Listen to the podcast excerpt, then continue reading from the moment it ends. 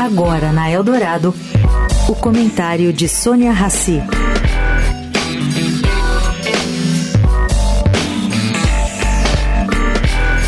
Gente, o carnaval acabou e começa agora o ano de 2024 aqui no Brasil. Só agora que o ano vai começar.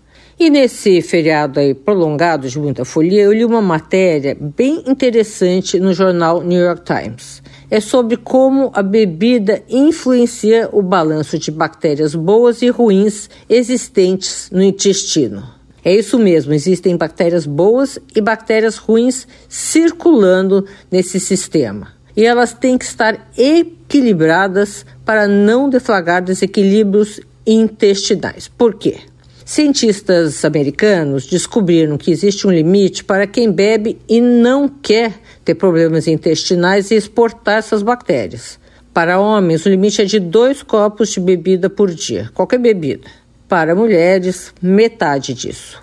Quem bebe mais, mais assim pesadamente, segundo as informações do New York Times, pode, por exemplo, desequilibrar a flora intestinal e gerar problemas no pâncreas e em outros órgãos pelo corpo, por meio de bactérias ruins. Bom, os cientistas entrevistados esclareceram que os estudos ainda não são definitivos e prometem mais informações, resultado de pesquisas que estão fazendo.